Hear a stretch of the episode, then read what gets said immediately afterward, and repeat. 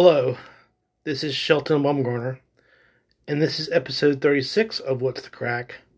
The Curious Case of the Campaign of 2020. So, something curious is uh, happening with the 2020 campaign, in that, on a superficially political level, Trump's campaign is imploding. Like, it is.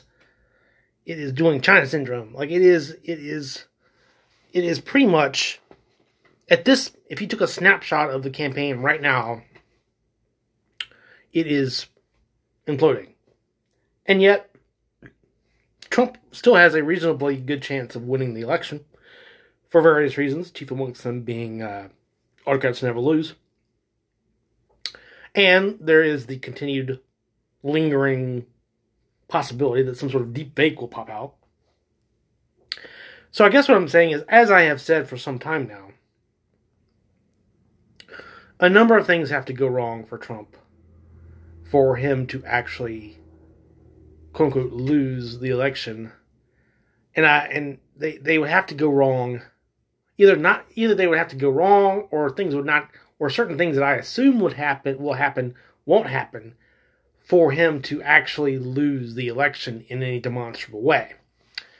Uh now, when I when I what I mean by lose the election is legally he is no legally he has to leave office, or not even have to because he will never leave office anyway. But legally he loses the mandate of heaven. Now he may lose the mandate of heaven via the popular vote, but legally he could still be president for various shenanigans that I think Bill Barr will still do. But when you're doing stuff like this, when you're weighing situations, weighing conditions of a scenario, you oftentimes, such with me, I oftentimes make miscalculations because I put data points together and then interpret them in a way that turns out not to be accurate. Now, the notable exception to that is uh, COVID 19, where I did a reasonably good, cha- good uh, job of predicting what would happen with COVID. The only thing that I miscalculated on was I thought it was going to be a, a lot more people were going to die. Uh, and what that miscalculation came from how freaked out the Chinese were in Wuhan. It turns out it wasn't that. They they were freaking out because they probably knew how many people there are in China, and they calculated in their heads, well, we know how how deadly it is, and, they, and we got to stop it now because we're a rising power, and we don't want that problem. So I made a lot, a lot of rhetorical exaggerations, not realizing that it, it you know, COVID nineteen is bad, but not as bad as I thought it was going to be because I, I, I took what the, the, the reaction of the Chinese government to what happened and extrapolated it. Turns out it's bad, but not that bad. Uh, anyway, so the issue is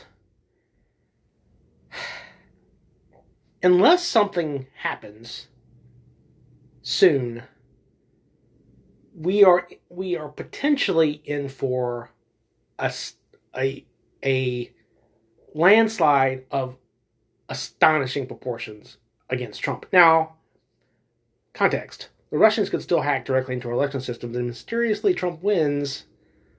It, exactly the same way he did in 2016, only in a more extreme, only in the extreme more more extreme level in the sense that, you know, he loses not by three million votes, but maybe five million votes but he still legally is president. Uh, you know that in that you know that I don't think that that would cause like the only way that would cause what I call the big ugly to happen would be if we found out that the Russians had in fact hacked into our election systems before the uh, electors voted. Otherwise, it's a lulls. And I don't. And I think that's the thing I don't think we appreciate is how dystopian and bad a second Trump term would be. Like, a, the only the only mitigating force on him would be his incompetence if he gets a second term. Otherwise, he's going to turn us into Russia on a political level very, very quickly in fits and starts. So to such an extent that he will get his 12 more years. But whenever you're trying to figure out anything with Trump, you have to, I call it the tyranny of instability, in the sense that Trump is uh, so erratic and unstable that you make, you sort of get your your you, you jump to the worst case scenario because he often does really stupid things. But sometimes he folds in a in a you know he folds in an unexpected way, and you look like you're like, well, that didn't, I didn't expect that to happen.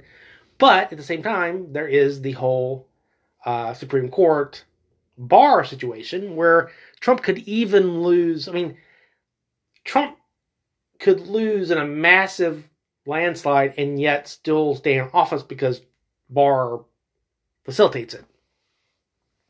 That's possible. It's a very, very possible scenario.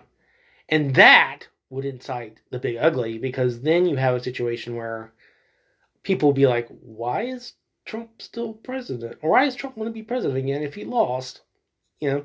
So remember, there is a real possibility that the more radical, I mean, the more the more difficult it is for Trump Barr to stay in power, the more radical they will become, and a lot of things that they might otherwise do over the course of four years, they will do in a matter of months.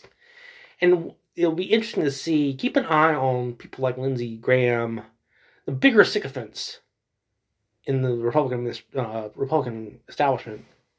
Those guys, if they sort of Trump loses in a huge landslide, and they begin to distance themselves from Trump to the extent that they say, well, you know, he really does need to leave office. Uh, that will be when there's a big cleaving in the Republican Party between the diehard Gotterdammerungers and the normal people who are like, well, you know, he did lose.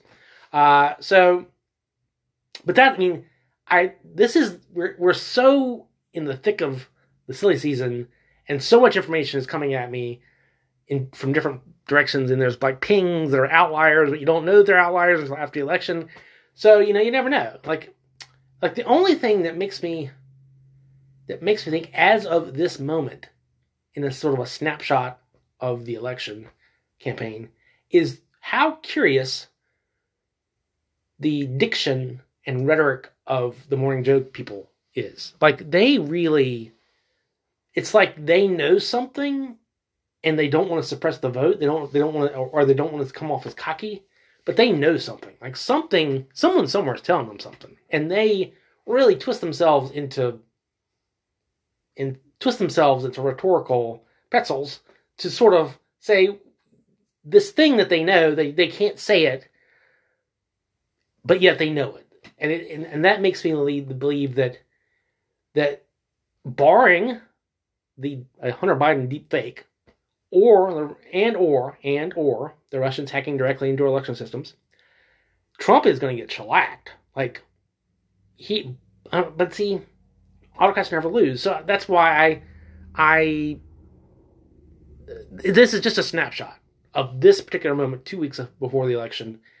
It definitely seems as though he's going to get shellacked, but I think because that of that possibility, a lot of very powerful forces are going to do are they're gonna if they don't, then something weird has happened. I would say it's I would say there's a 100% chance that they're that either Barr pulls a rabbit out of the hat, or the Russians hack directly into election systems, or there's a uh, Hunter Biden deep fake, or this t- takedown of Hunter Biden that the that the Wall Street Journal is working on. That will you know that will be kind of the second coming letter. There's I guess I'm saying is American politics will be so surreal. It will be astonishingly surreal if Trump actually loses and leaves office. It because we are so far down the road to tyranny. We're not we are in tyranny that if if somehow Trump through sheer incompetence loses the election and leaves office, a lot, a lot of people who have invested everything in their entire life their career, their reputation. They have invested everything in Trumplandia. And if that vanishes, then we're in for a very surreal situation. A very, very surreal situation. And the thing that I, I may do another may do a, a separate podcast about this particular situation, but there's a real chance that there will be a Trump deep state. Like that will be Trump will salt the earth on his way out if he does somehow miraculously leave office, he will salt the earth so that he will make it as difficult as possible as possible for Biden to govern because the all these people who have more you know, have have set like for instance, I could see him firing Christopher Wray, naming like some Trump lackey as the new FBI director, the the Republicans, out of spite, approve the guy or woman before Biden is nominated, before, before Biden is becomes president, and then we have a very adversarial relationship between the FBI and the Biden administration, and so you know it get, might get so bad that Biden, like he would have every political every he would have political cover to fire the the FBI chief, but yet he can't because of the surreal politics of suddenly all the people that thought that the president could do whatever they want will be like, oh, you can never do that. So that's something to really consider. But uh, it is a we we live in uh, surreal times. It's only going to get more surreal every day. Is going to be more surreal leading up to the election. But it's a very, as of right this second, on on a strictly political level, Trump is in trouble.